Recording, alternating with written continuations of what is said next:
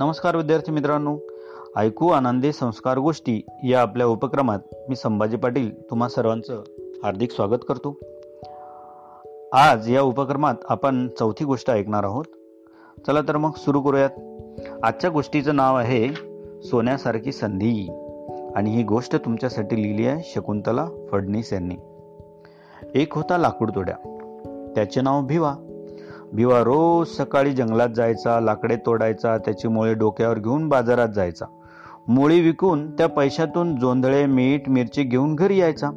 मग भिवाची बायको शेवंता स्वयंपाक करायची.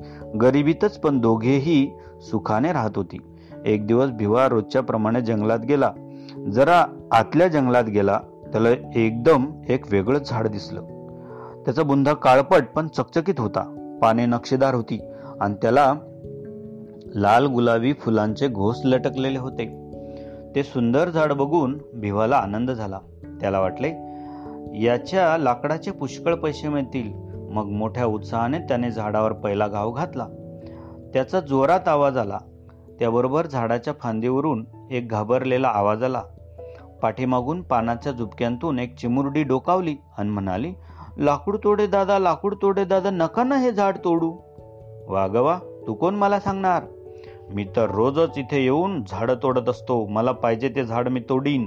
लाकूड तोड्या रागाने गुरकावला. अहो हे वनदेवतेचं आवडतं झाड आहे.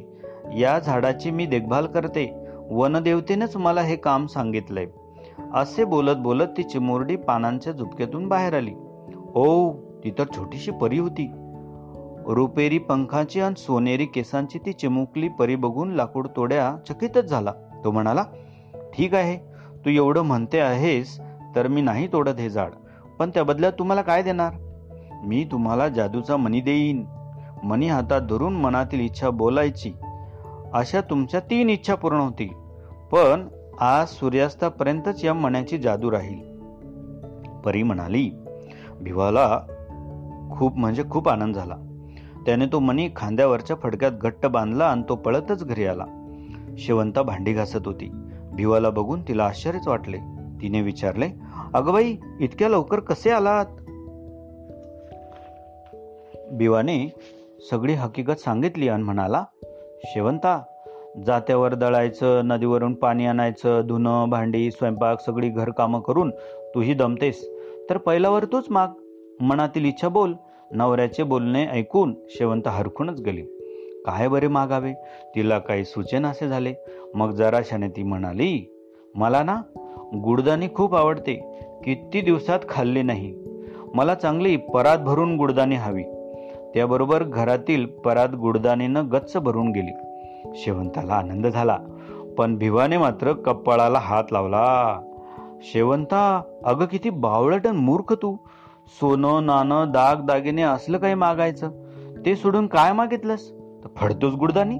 भिवा म्हणाला आपल्या आवडत्या गुडदानीला नवरा फडतूस म्हणतो काय? शेवंताला खूप राग आला. ही गुडदानी फडतूस काय?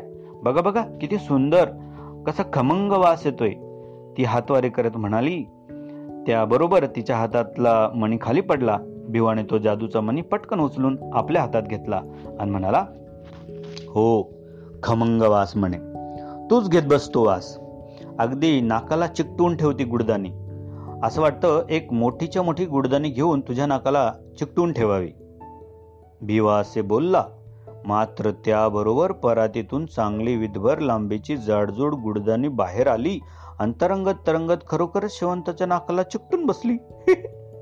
ती एकदम किंचाळली आणि गुडदानी ओढून काढू लागली. पंचे ती जाम चिकटूनच बसली होती. शेवंताचा तो अवतार बघून भिवाला हसूच आलं. हसताय काय? तुमच्यामुळे ही बला ओढवली. शेवंता रडत रडत ओरडली. आणि भिवा एकदम दचकला. खरंच की माझ्यामुळेच हे झालं? भिवा मनातल्या मनात म्हणाला. तो बोलला तेव्हा जादूचा मणी त्याच्या हातातच होता ना? मग भिवा शेवंताच्या मदतीला धावला. त्याने खूप जोर लावून गुडदाणी ओढून काढली. गुडदाणी सुटली नाहीच पण शेवंताच फरफटत ओढली गेली. ओढून ओढून शेवंताचे नाक हुळवळे झाले. दुखायला लागले. त्या गलेलठ्ठ गुडदानीच्या भाराने आपले नाक फाटेल की काय असे शेवंताला वाटू लागले. दोघांनी खूप प्रयत्न केला.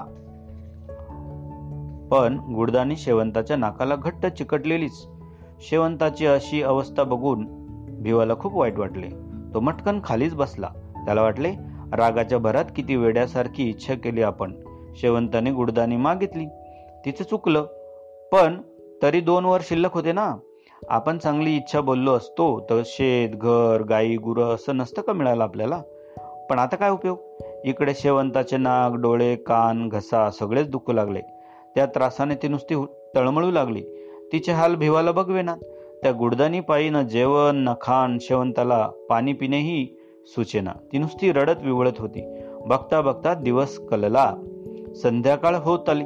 मग भिवाने जादूचा मणी हातात घेतला आणि तो म्हणाला आम्हाला आता काही नको पण शेवंताचा त्रास दूर होऊ दे.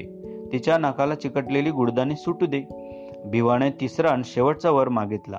त्याबरोबर ती मोठीच्या मोठी गुडदाणी शेवंताच्या नाकापासून सुटली आणि दानकन जमिनीवर आपटली.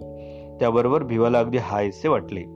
शेवंताच्या डोळ्यात आताही अश्रू होते पण ते आनंदाचे होते. ती म्हणाली न का मिळेना पैसा अडका आपण आता सुखात राहू. एवढी चांगली सोन्यासारखी संधी मिळूनही आपण अविचाराने ती फुकट दवडली म्हणून भिवाला मात्र चुटपुट वाटत होती. मित्रांनो आयुष्यात एकदा मिळालेली संधी परत परत मिळत नाही बरं का? मिळालेल्या संधीचं विचारपूर्वक आपण सोनं केलं पाहिजे. आपल्याला ते करता आले पाहिजे. आणि कुठलीही गोष्ट विचारपूर्वकच करायची बरं का? मग काय? आवडली ना आजची गोष्ट? या गोष्टीतून तुम्हाला अजून काय बोध झाला? ते तुम्ही मला सांगणार आहात? सांगणार ना? मी तुमच्या उत्तराची वाट पाहतो. तेव्हा भेटूया उद्या. अशीच एक छानशी गोष्ट ऐकण्यासाठी तोपर्यंत नमस्कार.